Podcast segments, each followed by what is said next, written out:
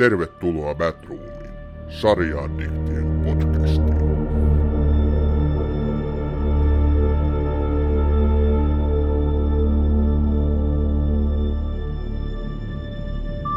Maailman syntyvyys on romahtanut. Sen on aiheuttanut selvittämätön katastrofi, jonka seurauksena hedelmällisyys on kadonnut ja vain harvat naiset onnistuvat synnyttämään lapsia.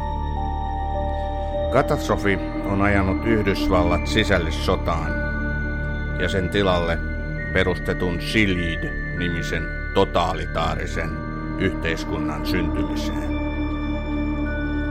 Tässä yhteiskunnassa jokainen ihminen palvelee vain järjestelmää sekä Jumalaa. Naiset ovat alistettu koneiston osiksi palvelemaan yläluokkaa tai synnyttämään lapsia.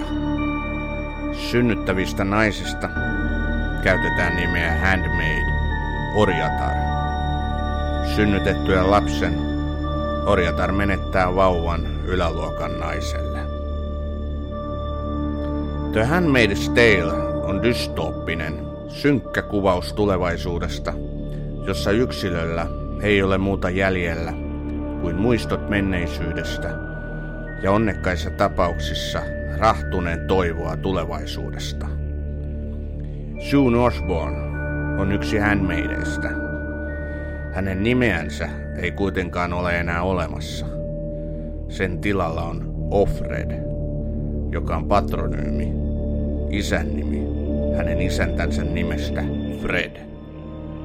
Offred viittaa myös englanninkielisenä sanaan uhri. The Handmaid's Tale perustuu kanadalaisen Margaret Atwoodin vuonna 1985 valmistuneeseen bestselleriin. Kirjasta sovitettu TV-sarja on voittanut lukuisia palkintoja ja se on erittäin suosittu sekä yleisön että kriitikoiden parissa. Sarja on valmistunut kaksi tuotantokautta ja kolmas on tulossa kesällä 2019. Suomessa sarja on esittänyt Yle Teema ja se on saatavilla myös HBO Nordic-palvelussa. Batroomissa The Handmaid's Tale-sarjaa syväluotavat tänään Sami Kangasperko ja Ossi Rajala.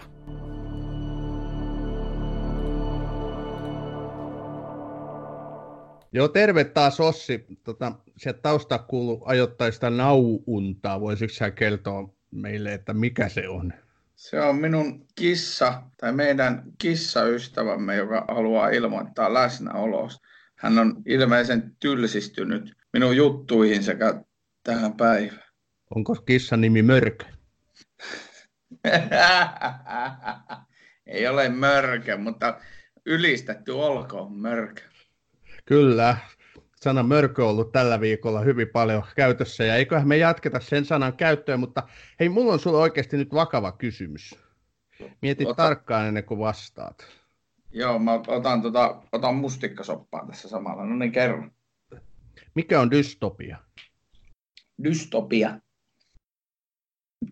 Se on, se sanoa huonolaatuinen, mutta se on tämmöinen pelottava tulevaisuustarina. Mikä se oli se suomennos? Sinäkö vaan jompikumpi meistä sen katsoi sen tarkan oikean ilmaisun, mutta dystopihan siis tarkoittaa tämmöistä tarinaa, joka kuvaa jotain kohtaa tulevaisuudesta, kun, kun elämä on kohtuullisen ahdistavaa. No joo, voihan se noinkin monimutkaista monimutkaisesti ilmaista, mutta dystopia on kauhukuva tulevaisuuden yhteiskunnasta. Se on näin lyhyesti ja ytimäkkäästi kuvattu nyky-Suomen no, no, sanakirjassa. Miksi sä voinut sanoa sitä heti suoraan? Kun mä halusin, mä halusin kysyä sitä sulta ja Oi tuota, kuunnella vastausta. Mutta okei, joo, ja sana dystopia kuvaa kyllä tämänkertaista jaksoa tosi hyvin, eli Handmaid's Taleä. Tota, mehän niin rakastetaan näitä tämmöisiä kevytviihteellisiä sarjoja, mitä me katsotaan aktiivisesti, ja tämä nyt jatkaa, tai on hyvä sitten taas tapaus tähän meidän jatkumoon. vai mitä mieltä itse? Niin, Handmaid's Tale, joka perustuu Margaret Atwoodin kirjaan Orjatar. Ja tuota, tämä on kyllä, tämä on kyllä varsinainen synkkyyden ylistys koko, koko niin kuin, tarina. Voidaan sanoa, että Handmaid's Taleissa on semmoisia kauhukuvia, jota tässä ajassa aika helposti nostetaan yleisesti ottaa esiin. Se, mikä tästä tekee pelottavan, tästä koko niin kuin toi Handmaid's Talein universumista tai tästä niin kuin tilanteesta, on se, että tämä on kyllä aika lailla lähellä toteutumista eri puolilla maailmaa. Se on jo osissa valtioissa niin kuin käytössä tämä kuvitteellisen Gileadin tai Gileadin, Gilead-yhteiskunnan, mitä, mistä hän meitä kertoo, niin sen, tota, se yhteiskuntajärjestys on jo olemassa useissa valtioissa. Se on teokratia. Eli, eli uskonnon johtama valtio, esimerkiksi Iran on sellainen. Ja sitten se Pohjois-Korea voi mieltää jollakin tavalla, koska niillä on se, mikä se usko siellä Pohjois-Koreassa nyt oli nimeltään, siis joka tapauksessa tämmöisiä. Kim Jong-un usko. No ei, se nyt kimiläisyys, se joku se kimiläisyys, joka ei liity Räikköseen millään lailla. Tänään on huumoria ilmassa, koska aihe on niin raskas. Niin tota, mutta joka tapauksessa joku kimiläisyys, se usko siellä Pohjois-Koreassa on. Ja todella niin kuin, jos ajatellaan, mistä Margaret Atwood on saanut ideansa tähän tarinaan, niin sehän on siis Amerikan puritaaneista muun muassa ottanut. Ja sitten kannattaa ottaa huomioon, että tämä on kirjoitettu 80-luvun alkupuolella, jolloin niin tosiaan muun muassa Iranissa tuli tämä islamilainen vallankumous. Mutta sitten Atwood on historiafani ja hän on tutkinut muun muassa todella paljon niin Amerikkaan 1600-luvulla tulleita puritaaneja, jotka elivät teokraattisessa valtiossa ennen kuin Yhdysvallat sisällissodan kautta sitten itsenäistyi. Mä voin sanoa tässä vaiheessa jo, että mä en hirveästi rakasta tätä tarinaa. Mä en rakasta kyllä millään lailla tätä sarjaakaan, koska siinä on jotain, se menee synkkyydessään niin absurdiuden puolelle, että sitten ei löydy mitään sellaista yhtymäkohtaa, mistä mä nauttisin. Tämä, vaikka on tullut paljonkin tämmöisiä dystopia-kuvaussarjoja elämässä katottua ja pidettyä niistä suuressa arvossakin, mutta tässä on jotain, no, sanopas mikä, joku, mikä vieraannuttaa joku, mua todella sano, paljon. Sanopas joku hyvä dystopia-sarja. No, no esimerkiksi meidän viime syksynä käsittelemään Black Mirror on, on tämmöinen hyvä kuvaus dystooppisista, dystooppisesta niin kuin maailmanjärjestyksestä tai yhteiskunnista ja tämmöisiä hyviä näkökulmia ottaa tosin aika sarkastisesta, sarkastisesta tota, näkövinkkelistä myöskin. Mutta mut joku tässä, mä en ole nyt löytänyt sitä vastausta, että miksi Handmaid's Tale on mulle aika vieraanuttava. Sä tuossa äsken luettelit tämän Atwoodin, niin kuin, sit, mitä hän halusi kuvata. Siihen voidaan ottaa myöskin 80-luvun puolivälin amerikkalainen yhteiskunta. Ronald Reagan oli silloin presidenttinä, oli hyvin kaksijakoinen tai kaksinapainen, mustavalkoinen kuva maailmasta siihen aikaan. Neuvostoliitto paha, Yhdysvallat hyvä, presidentti aina joka puheensa loppupuolella vetos Jumalaan, että Jumala Amerikan Yhdysvaltoja siunatkoon. Oli mm. sellaisia niin kuin tavallaan tekijöitä, mistä tämä Atwood sit myöskin poimi tähän omaan ideologiaansa. Hän on hyvin idealistinen ihminen, hyvin vahva tällainen feministinen katsantokanta hänellä kaikessa tekemisessä. No mitäs jos Sami, se feminismi tökkii sua tässä Handmaid's? Ei se, siis feministin alkujuuret, siis tasa-arvo kaikkinensa, niin sehän on aivan loistava tavoite. Siis kukaan ei voi olla siitä pitämättä. En mä usko, että se se on. Tämä sarja sinänsä on niin synkkä, että mä en sen takia siitä hirveästi tykkää. Mä muistan, kun mä katsoin sen ensimmäisen jakson niin siinä oli jo sellaisia tilanteita, että melkein siinä kohtaa jo halusi jättää sen sarjan seuraamisen vaikkakin kaikesta näki, että on todellinen laatusarja kyseessä, kyllähän se heti näkee, miten se on tehty, miten se niin kuin vaikuttaa, mistä se haluaa kertoa, että se on laadukas, mutta ei siitä silti tarvitse pitää. Siis jännä yksityiskohta, itsekin ajattelin, ajattelen tämän tosi tota, synkkänä sarjana, mutta siis sarjan televisiolle luonut Bruce Miller, joka on siis hyvinkin pitkään fanittanut ilmeisesti Atwoodin, Atwoodin teosta, lukenut sen jo 80-luvulla ja sen jälkeen useampaan otteeseen, niin Millerhan sanoi, että häntä niin kiinnosti tässä tarinassa se toivo, mikä tällä Offredilla on. Eli siis... Sä löydät todellakin toivoa tästä. Kyllä minäkin löydän siitä jonkin verran, mutta Bruce Miller löytää vielä enemmän. Ja... Ehkä toi onkin se kuvio, miksi mä edelleen koen sitä vieraantumista, että tässä ei ole kyllä toivon pilkahdustakaan.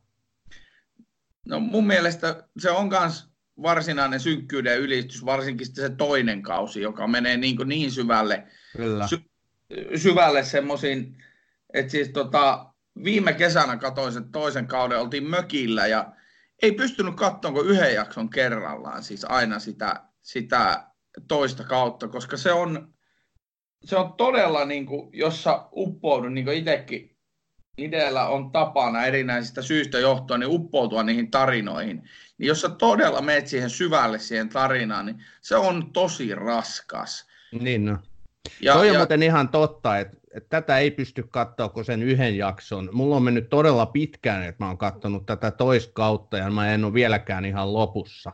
Se johtuu just siitä, että tätä ei voi niin kuin ahmia tyyliin kolmessa päivässä, niin kuin monien hyvien sarjojen kohdalla on usein se toimintatapa. Ne sarjassa esitettävät asiat on todella niin semmoisia, ne on niin tosi vahvoja ja sit, siis edelleenkin tässä sarjassahan se ö, nyrkillä turpaa ja vasaralla päähän efekti siinä, kun sä sen ensimmäiset kaksi-kolme jaksoa katot ja tajuat, että oikeasti, että tämä on niin tämmöinen suuri, suuri niin uskonnon johtama naisvankila. Ja, mm. ja, ja, ja tota, sitten se, niin kuin, se alkaa menee niin, niin syve, syvemmälle ja syvemmälle. Ja on, onhan siellä niitä siis toivon pilkahduksia. Se kynnykseen kirjoitettu tai siihen listaan kirjoitettu You're Not Alone ja kaikkia näitä, mitä siellä aina välillä vilahtelee. Mutta siis tosi vähin, vähinhän ne on käyneet kyllä siinä sarjassa. Joo, ja ehkä tämä Offred, eli tämä Elisabeth Mossin näyttelemä, näyttelee muuten erinomaisesti Elisabeth Moss, niin hänen näyttelemä roolihahmo tässä on sitten itse se tavallaan toivon jonkinlainen pieni pilkahdus, että hän pyrkii pääsemään irti siitä vankilasta kaikin tavoin, että tota, ja, välillä hän jopa onnistuu siinä. Hän kamppailee ihan selvästi, hän on niin kuin ollut omassa historiassa ennen tämän Gilead, Gilead-valtion syntymistä, niin hän on ollut tämmöinen vahva persoona, ja se tulee sitten hänestä esiin myöskin tässä niin Offredin vangitussa roolissa, mitä hän joutuu esittää. Hän etsii niin pakotietä, mutta kyllä se hyvin vähin käy, koska siellä on sitten ympärillä taas niin ällöttäviä hahmoja, siis aivan uskomattoman ällöttäviä, että mä nostan nyt esiin kaksi hirvittävän hyvää roolisuoritusta tekevät, niin kuin tämä täti Lydia, joka, joka siis, siis tämmöinen niin kuin, miten voisi kuvailla niin vastenmielistä roolihahmoa, joka siis näitä hänmeisteille ja siis orjattaria siellä kouluttaa, niin kuinka loistavasti hän niin kuin tekee sitä. Hän osaa olla äärimmäisen epämiellyttävä, mutta myös äärimmäisen tehokas. No ja joo, sit, ja se, muita, toinen mu- sitten vielä. No, no, onhan siinä näitä paljon, varsinkin sen perheen, tämän tota, Waterfordin rouva, mikä sen nimi oli, Jane? Serena. Serena, Serena kyllä. Hän Serena on toinen Joy. Joo, hänkin niin kuin, semmoista yksi ilmeistä näyttelijäsuoritusta ja niin kuin jatkuva tällainen, hänestä huokuu semmoinen epätoivon tunnelma, mutta siis niin kuin näyttelijäsuoritus on todella hyvä, mutta se, että pystyykö se samaistuu siihen roolihahmoon millään tavalla, niin se on kyllä eri asia. No, no tuossa tarinassa on siis ihan valtavasti semmoisia, siis tuossahan on useita hahmoja, tuossa on useita eri tavalla, eri tilanteissa olevia päähenkilöitä. Totta kai siis niin koko tarinan tärkein on Elisabeth Mossin esittämä June, eli Off Fred, joka muuten siis, se toivo mun mielestä siinä sarjassa tulee aina niistä kohtauksista, kun se muistelee, kun se on June. Mm. Se, siinä, siinä, koska se yöhän on, niin kuin kirjassakin se ilmaisee, ja sitten se tulee tota, tuossa sarjassakin hyvin esiin, että yöhän on niiden handmaidien, eli orjattarien omaa aikaa. Niin silloin se Junko se muistelee sitä omaa niin kuin, mennyttä elämäänsä vapaassa Yhdysvalloissa, niin silloinhan se niin kuin, on se toivo esillä siinä sarjassa. Mutta lähdetään liikkeelle tästä tarinasta niin kuin enemmänkin. Eli sarja alkaa siitä, kun Suun on vielä tavallinen June Osborne, ja hänellä on pieni lapsi ja hänellä on aviomies. Ja siinä käydään tällaista, se, se sarja antaa niin kuin pieniä pilkahduksia siitä, mitä on Yhdysvalloille tapahtunut. Eli tällainen sisällissota tai useampikin on johtanut sitten tämän niin kuin totalitaarisen, fundamentalis, uskonnollisen valtion kuin Kilid syntymiseen, missä naiset on alistettu enemmän tai vähemmän kaikki erilaisiin rooleihin. Siellä on yläluokan naiset, tai otetaan taustaa vielä lisää. Tämä Silidin syntyminen, on johtunut siitä, että jonkinlaisen saastumisen tai muun tämmöisen katastrofin seurauksena maailmaan ei synny enää lapsia, eli hedelmällisyys on niin kuin vähentynyt rutkasti. Ja, ja sen seurauksena sitten tämä sisällissota ajaa tämän Silid-valtion syntymisen, jossa naiset alistetaan, ja hedelmälliset naiset, heistä tehdään sitten näitä orjattaria, ja yläluokan naiset ovat sitten näiden orjattarien niin kuin tota, hallitsijoita. Ja, ja kun orjatar synnyttää lapsen, niin hän menettää sen saman tien tälle yläluokan naiselle. Siunattu olkoon hedelmä, blessed be the fruit. Joo, kyllä. Et, siis näistä orjattaristahan se lähtee, sen, he on totaalisen alistettuja. He on jopa puettu sellaisiin vaatteisiin, että he eivät pysty katsomaan kuin eteenpäin. He joutuvat peittämään kasvonsa sen päähinen alle. Et, se kuvaa kyllä hyvin, että Atwood on ihan selvästi ostanut niin fundamentalis islamilaisista valtioista malli, jossa niin naiset puetaan siis täyskaapuihin ja näihin. En nyt muista, oliko se sitten hijab, se asukokonaisuus vai burkha, mutta mm. joka tapauksessa. Ja tässä sekä kirjassa että tietysti tässä sarja. Ensinnäkin niin täytyy sanoa, että kun tässä nyt mennään aivan synkkiin vesiin, niin, niin tota, tämä on todella siis äh, visuaalinen sarja. Ja se visuaalisuus tulee esille just, ja se tuodaan tosi vahvasti esiin, eli, eli nämä handmaidit, orjattaret kulkee punaisissa vaatteissa, martat kulkee, onko se nyt semmoinen sitten vihertävä, Joo. Taitaa, taitaa olla se. Sitten tota, ei kun vihertävä oli niillä yläluokassa. No. Jo, joka tapauksessa... Ei, se on turkoosi yläluokalla ja sitten näillä martoilla on semmoinen viheltävä. Joo, ja sitten sillä Aunt Lidialla, eli näillä kouluttajilla on semmoinen niin pottusäkki tavallaan. Niin, semmoinen ruskea. Jo, joka tapauksessa värien merkitykset on valtavan tärkeitä. Ja, ja sitten kun tähän lisää sen, että ne miehet kulkee niin kuin ne kulkee nykyisinkin mustissa puvuissaan. Joo, niin, kyllä.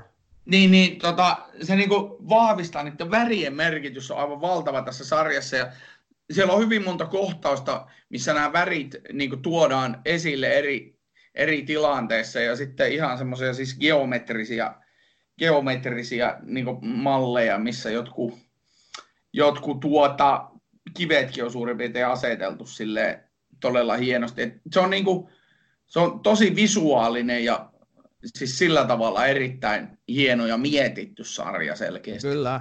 Just niin kuin mä tuossa sanoin, niin kaikesta vieraannuttavissa niin vaikutelmissa minuun eh, huolimatta, niin tämä on tuotannollisesti todella laadukas. Eli kyllä sen huomaa just tästä, missäkin puhuit äsken. Visuaalisuus on niin kuin läsnä, mutta se on hyvin pelkistetty. Tässä ei ole niin kuin tavallaan mitään ylimääräistä. Ja jokainen kuva on sitten hirveän vaikuttava senkin takia.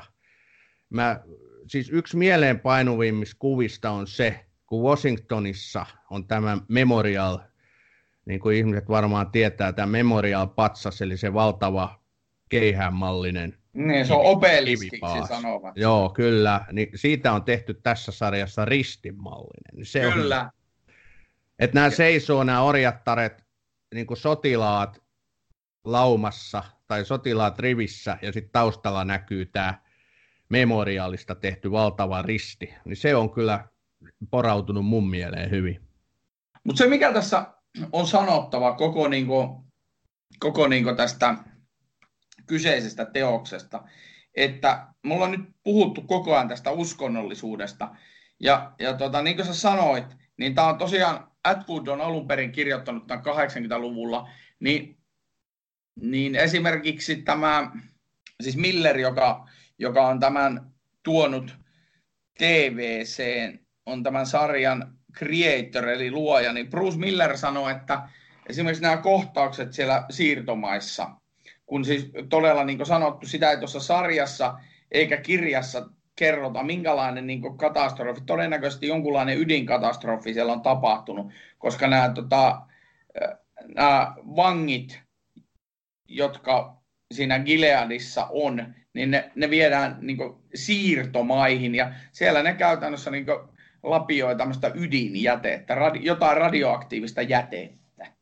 Fandom.comissa on loistava sehän on niin tämmöinen fanien oma sivusto, missä sit käsitellään näitä sarjoja. Ja siellä on karttoja tästä Chile-valtiosta. Ja niiden karttojen perusteella siellä on todellakin ydin saasteen saastut, tai ydinräjäytyksen saastuttamia alueita, mitä nämä joutuu sitten nämä epänaiset. Heitä sanotaan siis epänaisiksi, unwoman, unwomen, women jotka niin kuin rikoksessa tuomittuja tai muuten sitten syrjittyjä naisia, jotka lähetetään puhdistamaan ihan käsin ja lapioin tätä ydinjätettä maasta. Se on myös aika vaikuttavaa, mutta vähemmän miellyttävää seurattavaa. Siinä kohtauksessa tulee hyvin esillä, siis Bruce Miller sanoi suoraan, siis sitähän ei ole niissä kirjoissa, se kirja kuvataan suoraan Junin, eli tämän Offredin, Offredin kertomana. Ja, eli ne siirtomaat on niinku, tavallaan se kuvat ja ne mielikuvat on keksitty täysin näiden tekijöiden toimesta. Niin siinä ne oli ottanut tämmöisistä kivoista paikoista niin mielikuvia, kun esimerkiksi Neuvostoliiton entisistä gulakeista, Pohjo- Pohjois-Korean vankilakuvista, Yhdysvaltain erilaisista vankiloista. Kaikkia tämmöisiä niin oli haettu niin ta- taustaksi. Vaikutteita, joo. Joo, niin tota, siitä niin voi lähteä sitten, että miksi se näyttää niin synkältä. Joo, kyllä. Joo, ja tota, mutta sitten on olemassa maailma, joka ei ole tämän, tai mikä on tämän Chilidin ulkopuolella, ja Kanada tässä, tässä tota noin sarjassahan on sitten tämmöinen onnela, mihin kaikki pyrkii. Kaikki yrittävät paeta sinne, mutta loistava totalitaarinen koneistohan täällä valtiolla on, koska se hyvin pystyy ehkäisemään nämä loikkarit. Mutta ei ihme, se mitä mä oon pistänyt merkille tätä sarjaa seurata, niin suurin piirtein sadan metrin välein on mies, jolla on konekivääri. Et menet sä sitten kaupungin keskustasta tai menet sä maaseudulla, niin näitä konepistoleen asestettuja vartioita kyllä riittää. Atwood kertoi yhdessä haastattelussa, kun 1900 tämä on kirjoitettu, onko tämä nyt 85. 84, 85, joo, tämä kirja. Ja tota, 90 tästä tehtiin semmoinen parin tunnin Hollywood-elokuva. Ja ne oli, Adwood oli ollut mukana siinä PR-kampanjassa, kun ne oli mennyt Berliiniin ja muuri oli just murtunut. Niin ensin ne oli käynyt Länsi-Berliinin puolella niin mainostamaan tätä leffaa, ja siellä oli sitten kiinnitetty huomiota tähän visuaalisuuteen ja kaik- tämän elokuvan niin kaikkiin puoliin, mutta sitten DDRn puolella, niin yhtäkkiä ne tarinat olikin ollut aivan toisenlaisia, että te kuvasitte todella hyvin meidän elämäämme. Joo, vaikka sitä leffaahan on sanottu epäonnistuneeksi. Se on aivan Jotta... hirveä, mä katsoin siitä siis puolitu, ei, ei pysty katsoa. Ei, okay. var, varsinkaan tuon sarja, sarjan jälkeen, sulla on niin vahvat mielikuvat noista Joseph Fiennesista ja Elisabeth Mossista ja kaikista, niin se elokuva näyttää ihan semmoiselta siis se näyttää niin kuin joku sinä tai minä oltaisiin tehty joku. Vaikka siinä onkin Robert Duval pääosissa, ja täytyy sanoa, että hän näyttää siinä, siis 90-luvulla tehdyssä elokuvassa aivan samalta kuin hän näyttää nykypäivänäkin, että ilmeisen hyvin säilynyt. Mutta joka tapauksessa mä kans luin siitä aika murskakritiikkiä, ja kun mä näin kuvia niistä orjattarista siinä elokuvassa, oli hekin tosi punaisia, punaiseksi niin laitettuja, mutta ei lähelläkään sitä, mitä tässä sarjassa. Joo, ja Bruce Miller, yksi syy ilmeisesti, miksi se rupesi tekemään, tota, niin oli just se tota, sarja, niin oli just se elokuva, kun se mielestä se elokuva ei kuvannut millään lailla sitä. Ed Woodhan oli tosi armollinen, että se, se kiitti sitä elokuvaakin. Mutta tota, Hän se, ja hänen mun... lompakkonsa. no vaan, se on muuten kohtuullisen hyvin käännetty kirjailija, että jos jotain kiinnostaa, niin hänen runojaan ja, ja tota, kirjojaan on käännetty suomeksikin melkein kaikki. Että tota, siltä pohjalta, jos kiinnostaa. Mutta se, mitä mun piti sanoa tuossa jo vähän aikaa sitten, että siis nyt kun unohtaa tämän uskonnon tästä taustavaikuttajana tai teokratia, ottaa vaan sen totalitarismin, niin kyllähän tuossa on niin tosi paljon sitä 80-luvun niin kommunismipelkoa tulee siis niin, alun perinkin tässä teoksessa esiin. Et siis, ja sitten se, miksi Kanada oli, Kanada oli se vapaus ja toivon paikka, niin Atwood on kanadalainen. No niin, no se kyllä hyvin. Hei, tässä vaiheessa kysyn, että mihin sä aina välillä häippäät? Sä ryntäilet siellä videokuvan perusteella siellä huoneessa aika lailla, niin kuin, teekö sä jotain iltalinkkiä samalla? Joo, mä teen, teen, teen tässä, tota, se on mukava, kun on tämmöisiä aktiivisia keskusteluihin osallistujia, eli täällä on tämmöinen yksi pieni nelijalkainen ystävä, joka koko ajan tätä aktivoida. No niin, puhuuko osa... edelleen siitä kissasta? niin, joo, puhun, kyllä. Okei, okay, joo. No niin, mutta palataaksemme tähän, niin tämä siis kommunismin vaikutuksethan ei voi olla näkymättä, tai siis sen kommunismin pelon tai tämän ilmapiirin käsittely. Et kyllähän niin Itä-Euroopan ja Itä, siis just DDR ja näiden niin kuin, silloin kun Atwood tämän kirjan kirjoitti, niin ne olivat olemassa olevia valtioita ja tämä kaksinapainen maailmanjärjestys näkyy erittäin hyvin ja kaikessa niin kuin idealismissaan huolimatta, niin kyllä tässä Atwoodin tyylissä käsitellä tätä mustavalkoisuutta, niin kyllä se näkyy hyvin, että mikä on hyviä ja mikä pahoja. Sitten kannattaa, Mut, sitten kannattaa jos ajattelee Atwoodia, että mi, miksi ja miten se on tehnyt tämän. Hän on todella no yllättäen kirjailija, on aika sivistynyt ihminen, lukenut paljon juttuja, mutta se on syntynyt 39. Joo, kohtalaisen iäkäs rouva, ja onhan hän todella palkittu kirjailija. Et kyllä, kyllä huomaa, että se kirja, minkä hän on tästä niin kuin sarjan, tai tehnyt, just tämä alkuperäinen Handmaid's Tale-teos, niin kyllähän se todella hyvä kirja on, ilman muuta. Niin ja siis tota, se, mitä mun piti sanoa, että se on siis elänyt 50-luvun Amerikan, missä oli siis niin kuin McCarthy kyttäs, kyttäs jengiä ja kaikkea näin. Ja siis se, sieltä ne pohjaa ne taustat sitten. Mä en, mä en tiedä itse asiassa, sitä mä en saanut mistään selville, että mikä hänen suhteensa niin kanadalaisena on tuohon Yhdysvaltoihin, koska tuntuu tuntevan tuon USAn aika, aika hyvin niin mun kaikilta osin. Tämä on Batroom. Välillä innokkaasti, aina äänekkäästi.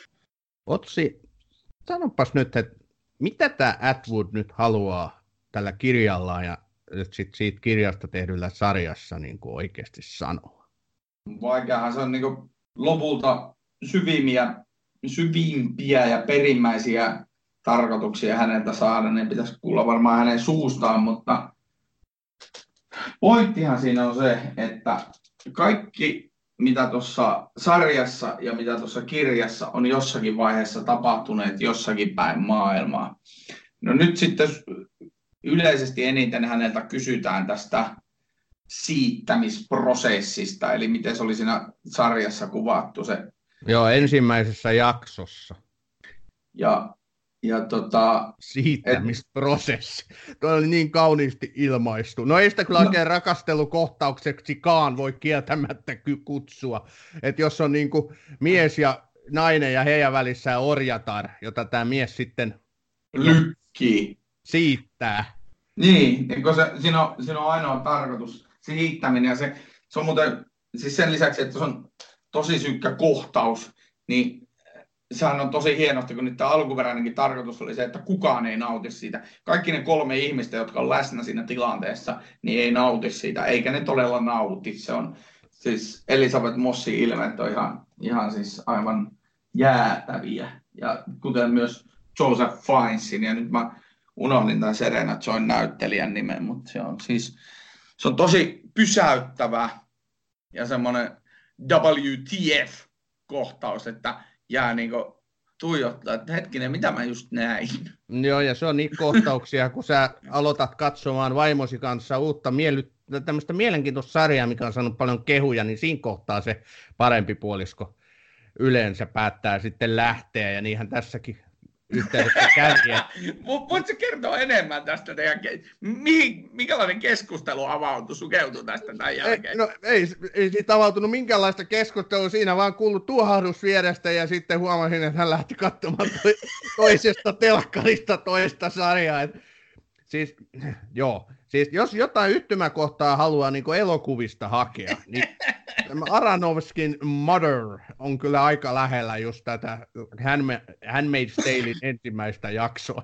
niin kuin, ja tätä, mitä sä kutsuit siittämisprosessiksi, niin todellakin, todellakin. Mutta palataksemme nyt taas tähän... En, niin kuin... mä, en mä pystykö mä pala, palasin nyt, palaan koko ajan kerta toisensa jälkeen siihen teidän sohvalle ja niihin ilmeisiin, mitä... joo, joo. Älä niitä mieti sen enempää. Mä kysyin sinulta aika tiukan kysymyksen, että mitä tämä Atwood on halunnut tällä kaikella sanoa.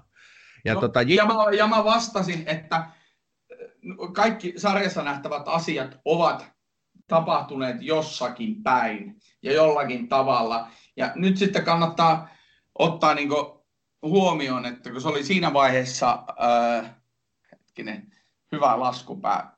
Se oli itse asiassa hyvin lähelle sen ikäinen kuin mitä me ollaan nyt. Eli se oli jotain päälle 4 ja 50 välissä oleva naisihminen, joka oli niin nähnyt 6-70-luvun naisten emansipaatio ja siis tämmöisen niin muutoksen siinä, niin jotain se siihen liittyvää varmasti halusi kertoa. No joo, kyllä. Ja sitten hän halusi mä kuuntelin J.P. Pulkkisen television Tiiliskivet sarja, on muuten hyvä Kuuntele, sarja. Kuunteletko mitään muuta? Yle Areena. Siitä on ainakin viisi kertaa tässä. En, no tämä on nyt itse asiassa toinen kerta, et muista kyllä no, väärin. Mutta neljäs kertaa. Joka tapauksessa hän kysyi tämän saman kysymyksen vieraaltaan, joka oli joku elokuvatutkimuksen professori, ja he päätyivät yhdessä tällaiseen niin kuin tulkintaan, että Atwood haluaa kertoa, että jos naisiin kohdistuvat huolettomat heitot vietäisiin loogiseen loppuun, niin lopputulos olisi tämmöinen totalitaarinen valtio, kuten tämä Gilead tässä tapauksessa on. Ja sitten siinä aika hyvin käytiin niin keskustelua, että mitä tämmöiset huolettomat heitot on. Niin nyt kun puhutaan synnytystalkoista, heitetään tämmöisiä puolileikillisiä ilmaisuja, mistä sitten aika paljon paheksuntaa tässäkin tapauksessa syntyi. Mutta myöskin se, että mitä puhutaan niin aborttioikeudesta, just niin kuin tällä viikolla on saatu kuulla, että Yhdysvalloissa, mä en muista mikä osavaltio se oli, joka päätti, että aborttia ei muuten missään nimessä, missään kohtaa voida tehdä. Eli viedään niin kuin tavallaan sitten no, Texas, Texas. Mun mielestä se ei ollut siinä kohtaa, mutta oli miten oli, niin halutaan niin kuin sanoa naisille suoraan, että abortti teillä ei ole aborttioikeutta, teillä ei ole niin oikeutta omaan kehonne siinä kohtaa. Mä en nyt aio tässä minkäännäköistä niin aborttikeskustelua virittää, mutta mä vaan just sitä yhtymäkohtaa niin tähän nykyaikaa ja sitten se, mitä Atwood on esittänyt 85 ilmestyneessä kirjassaan, niin eihän niitäkään voi taas kerran olla niin huomioimatta tai jättämättä huomioon. Eli kyllä niin yhtymäkohtia riittää. Bruce Miller on halunnut tuoda nimenomaan Atwoodin äänen tässä, tässä sarjassa esiin. Muuten se elokuvatutkimuksen professori oli siis Anu Koivunen, jo, jota tota, arvostan kovasti hänen hän on erittäin hyvä. Paljon on Ylellä monessa ohjelmassa äänessä hänkin, mutta... Joo, ja kolumnistina hyvä myöskin eri printtimediassa. Mutta siis se, puoli, mitä me kaksi keski-ikäistä miestä nyt sitten saadaan tästä sarjasta? Syyllisyyden tuntu. niin, niin, ei sitä, ei, kun, kun tämä on just se, se että tota, kun ei pitäisi saada sitä. Kun sinä ja minähän ollaan hyviä ihmisiä. No niin, nyt menee aika filosofiseksi tämä keskustelu, enkä mä saa syyllisyyden tuntoa. Mä katson kyllä televisio-ohjelmaan ihan erilaiset lasit päässä kuin se, että millaista niin kuin tuntoa mä itse koen, että koenko syyllisyyttä vai syyttömyyttä, mutta, mutta kyllä mua häiritsee tässä se. Kyllä mä sen sanon suoraan, että mua häiritsee se, että tässä tehdään niin kuin naisista alistettuja kaikissa muodoissaan, todella niin kuin magaaperina jopa, että alistutaan johonkin tällaiseen välisiitosprosessiin. Ja miehistä tehdään niin yksinomaan pahoja. Että he hallitsevat tätä kyseistä valtiota ja koko ajan käyttävät energiaansa sen totalitarismin edistämiseen. Mua häiritsee se. Mutta Mut sit oota... samalla mun on myönnettävä, että sellaisia valtioita on tälläkin hetkellä. Eikä me nyt välttämättä niistä niin kaukana olla, mitä voitaisiin kuvitella. Mutta eikö sua, se on muuten Ivon Strahovski, joka esittää tätä Serena Joyta, Mrs. Waterfordia.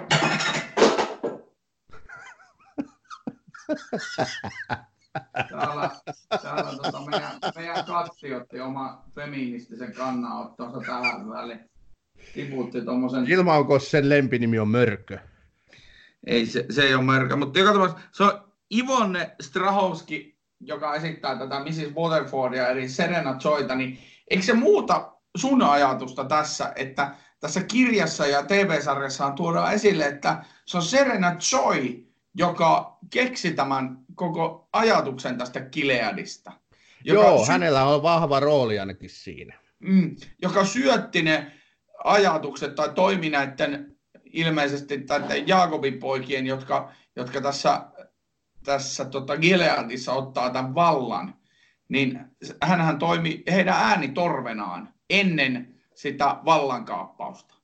Joo, kieltämättä. Osut ihan naulan kantaan, ettei näiden alistut, alistettujen naisten takana eivät toki ole niin alistavat miehet, vaan naiset, jotka ovat, siis monet naiset, jotka ovat itse halunneet johtaa tähän valtioon, kyllä. Ja toi oli tärkeä huomio, että ei tämä nyt niin mustavalkoinen sarja ole, ja sen taustalla oleva kirja, että pahat miehet, hyvät naiset, naisparat, niin ei se ole niin mustavalkoinen, vaan kyllä siellä niin kuin kaikista ryhmistä kaikkea personaa löytyy. Onhan siellä myöskin niin kuin näitä ihan hyviä miehiä, jotka sitten pyrkivät auttaa näitä naisia tavalla tai toisella. Enemmän mä, niin kuin, mä näen, kun mulle eh, feminismi ajatuksena on arvostettava ja näin, mutta ei se ole niin yllättäen, ei ole niin lähellä mun henkilökohtaista elämää.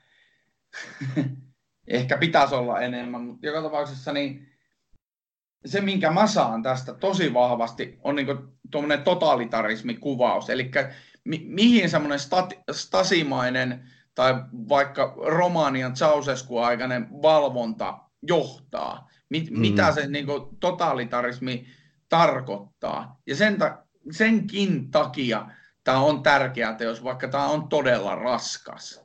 Nimenomaan toi oli hyvin kiteytetty ja sitten se, että tämä yhteiskunta, mitä tässä kuvataan, niin tämähän ei ole mikään semmoinen laser show tulevaisuus, vaan tämä on ihan niin kuin voidaan ajatella, että ne kuvaukset tästä valtiosta, kun sä menet esimerkiksi Tampereelle, niin näyttävät ihan samalta. Paitsi, että no Tampereella nyt ei ole sadan metrin välein näitä konepistolimiehiä vielä tai muurilla roikkuvia hiltettyjä ruumiita. Mutta tarkoitin sitä, että ei ole mitään sellaista, mikä loisi kuvan jostakin kauhean niin kuin skifimäisestä tulevaisuuden yhteiskunnasta. Viime käynnin jälkeen mun mielestä Tampereella oli sadan metrin välein tietyömiehiä. Koko, koko, koko keskustalle remontti. Joo, ja nyt siellä on äh, suihkulähde vähän laitettu uuteen uskoon, ei tietyömiesten, vaan innokkaiden lätkäfanien toimeen. Mutta joo. Tämä on Batroom. Välillä innokkaasti, aina äänekkäästi.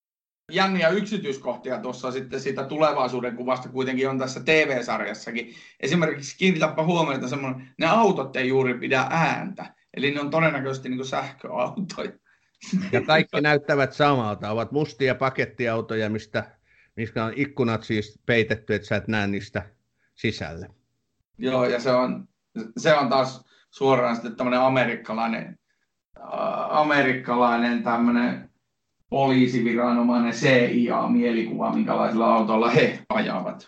No joo, mutta kun me nyt ollaan tässä meidän tämänkertaisessa podissa näköjään sorruttu tämmöisen yltiöfilosofiointiin, niin filosofioidaan nyt sitten vielä, että uskoksa Ossi, että jos tämä ilmastonmuutoskriisi tästä pahenee, niin se voisi johtaa jopa tämän kaltaisen totalitaarisen valtion syntymiseen, missä ytimessä olisi se, että tehdään niin kuin kaikki sen ympäristön suojelemiseksi, alistetaan ihmiset jopa siihen rooliin sitten.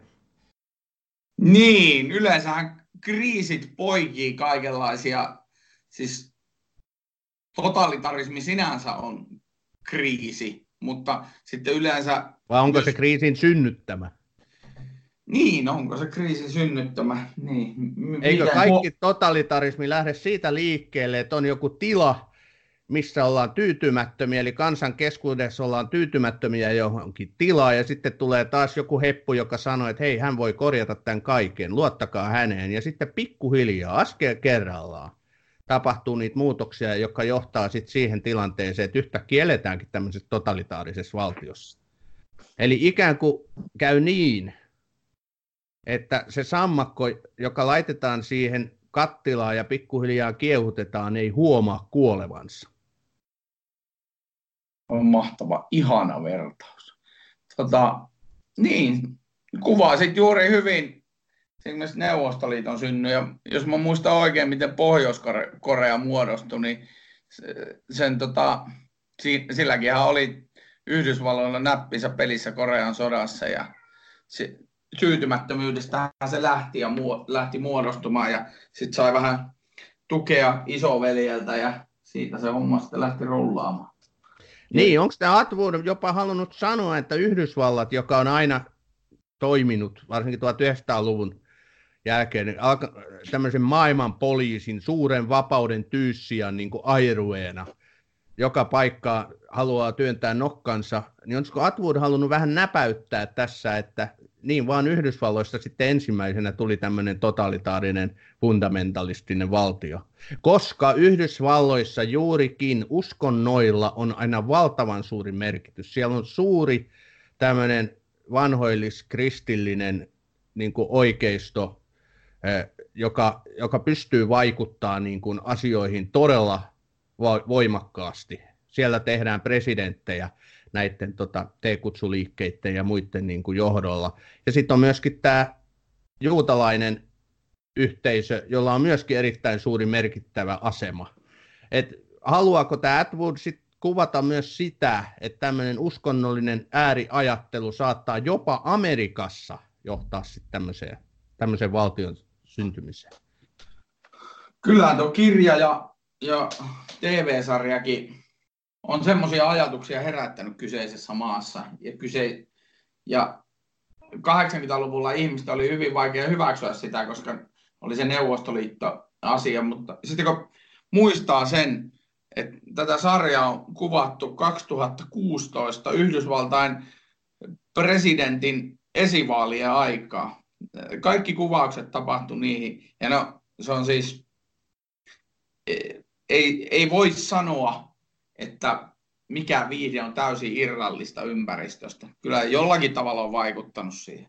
Totta, todella hyvin sanottu. Niinhän se aina on. Totta kai siitä nykyajan niin kuin, yhteiskunnallisista ilmiöistä kaikenlainen tällainen televisio viihdeteollisuus ottaa myöskin sitä niin kuin, kuvausta, se on ihan selvä juttu. Ja hyvä, että tekevät niin. Kyllä se niin kuin, sehän kertoo siitä laadukkaasta katsantokannasta. niin, onhan se hyvä. Sitten, sitten kun ajattelee koko niin kuin, tota, sitä Kileadia ja sitten niitä maita ympärillä, eli siinähän on siis tässä sarjassa kuvattu, että Meksiko on vapaa ja Kanada on se, Kanada on se turvapaikka ja sitten siinä on muuten hyvin heitetty ne, kun ne siinä jossain kohtaa, kun ne pääsee sinne Kanadaan, niin kaikki mitä se saa, se uusi Kanadan tuleva kansalainen, kun nehän on siis pakolaisia, mm. jotka tulee sieltä Kileadista, niin en mä kyllä voinut olla oikeasti ajattelematta sitä, että kun se on 2016 kuvattu ja tämä pakolaiskriisi ympäri maailmaa oli just niin kuin räjähtänyt silmille, niin en mä niin kuin oikeasti voinut olla ajattelematta näitä asioita, mitä siinä kuvattiin niin kuin yhdistettynä tähän nykyaikaan. Niinpä, se herättää tosi paljon ajatuksia. Valitettavan paljon negatiivisia ajatuksia, just kun tämä on niin synkkä. Tää on... Mä en ole koskaan nähnyt mitään näin synkkää. Mä, sä kysyit tuossa alkupuolella, että no, sanoppa joku hyvä dystooppinen kuvaus, niin eihän mulle tullut mieleen sitten kuin Black Mirror, eikä sekään mikään kauhean valoisa ole, mutta siinä on niin paljon huumoria ja tämmöistä niin kuin sarkasmia, yhteiskuntakriittisyyttä, että sitä niin kuin sen takia se on kevyempää kamaa kuin tämä, kun tässä ei ole siis mitään. Mutta muita nyt ei juurikaan tullut sitten mieleen. Mutta niin kuin pieniä paloina kerrallaan, tämä on kyllä erinomainen sarja. Suosittelen toki ilman muuta. Ja tiedän, että tästä, tätähän dikataan ihan pirusti. Tämä on saanut niin kovia arvosanoja. Tämä on voittanut Emmy-palkintoja. Yhdeksän pinta on IMDBssä siis mitä tahansa, millä tahansa mittarilla, niin suosittuhan tämä on kuin mikäkin.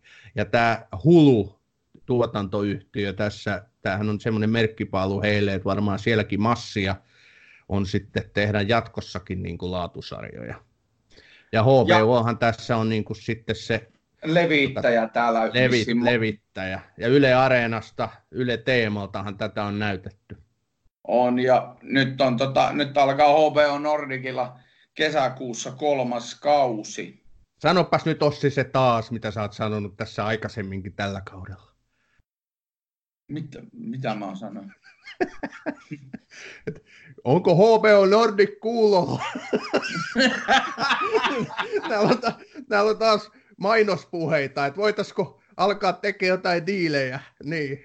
Joo, kyllä, kyllä voitaisiin alkaa tekemään diilejä. Ja tota, se mikä, mutta nyt kun kolmas kausi on tulossa. Todennäköisesti se on viimeinen kausi. Sami, tuleeko yhtään valon pilkahdusta meille tässä kolmannella kaudella?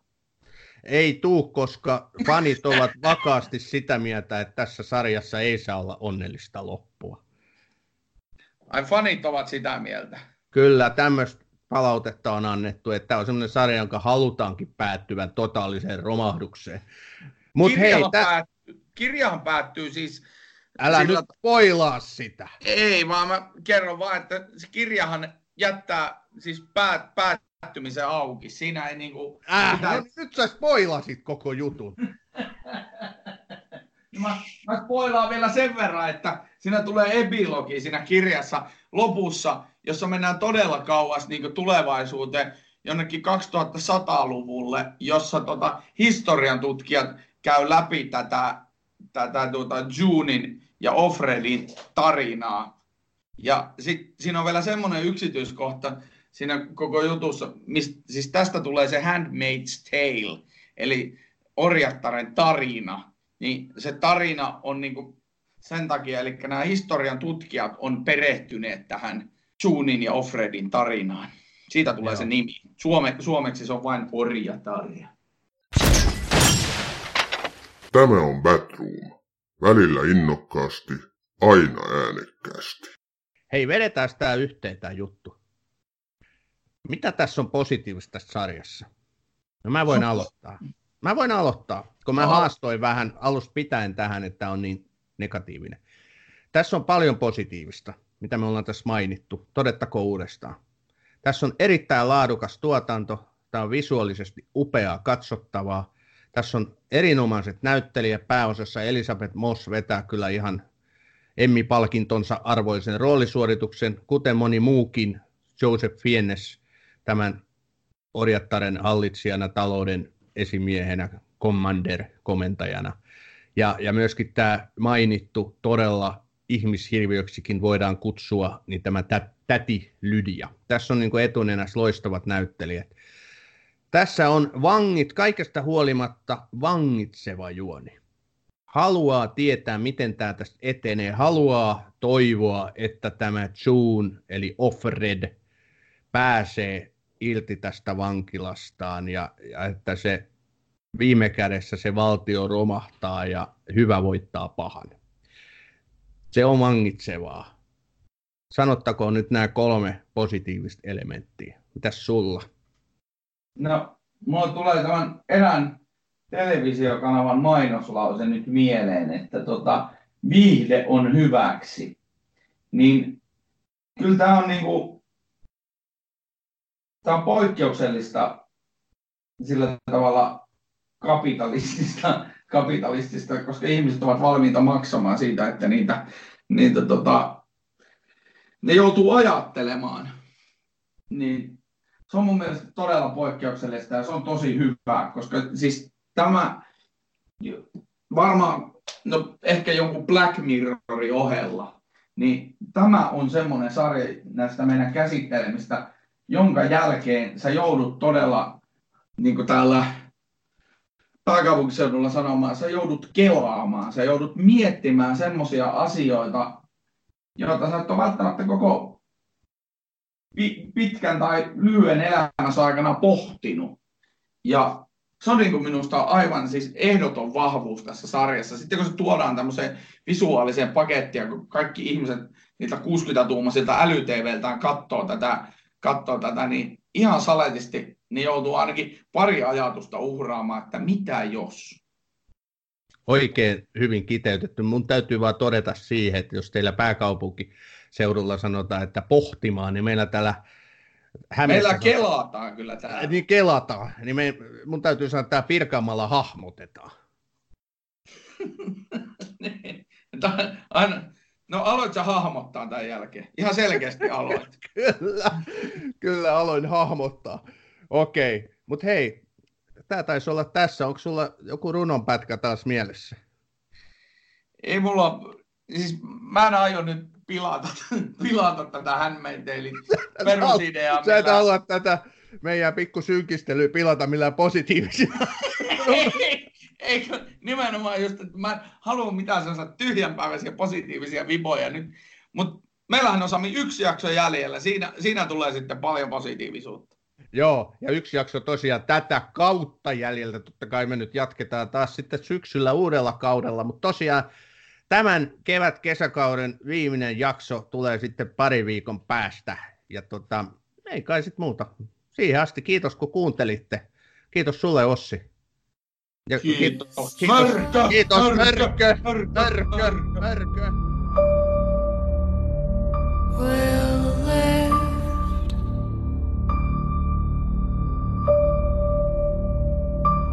as the sun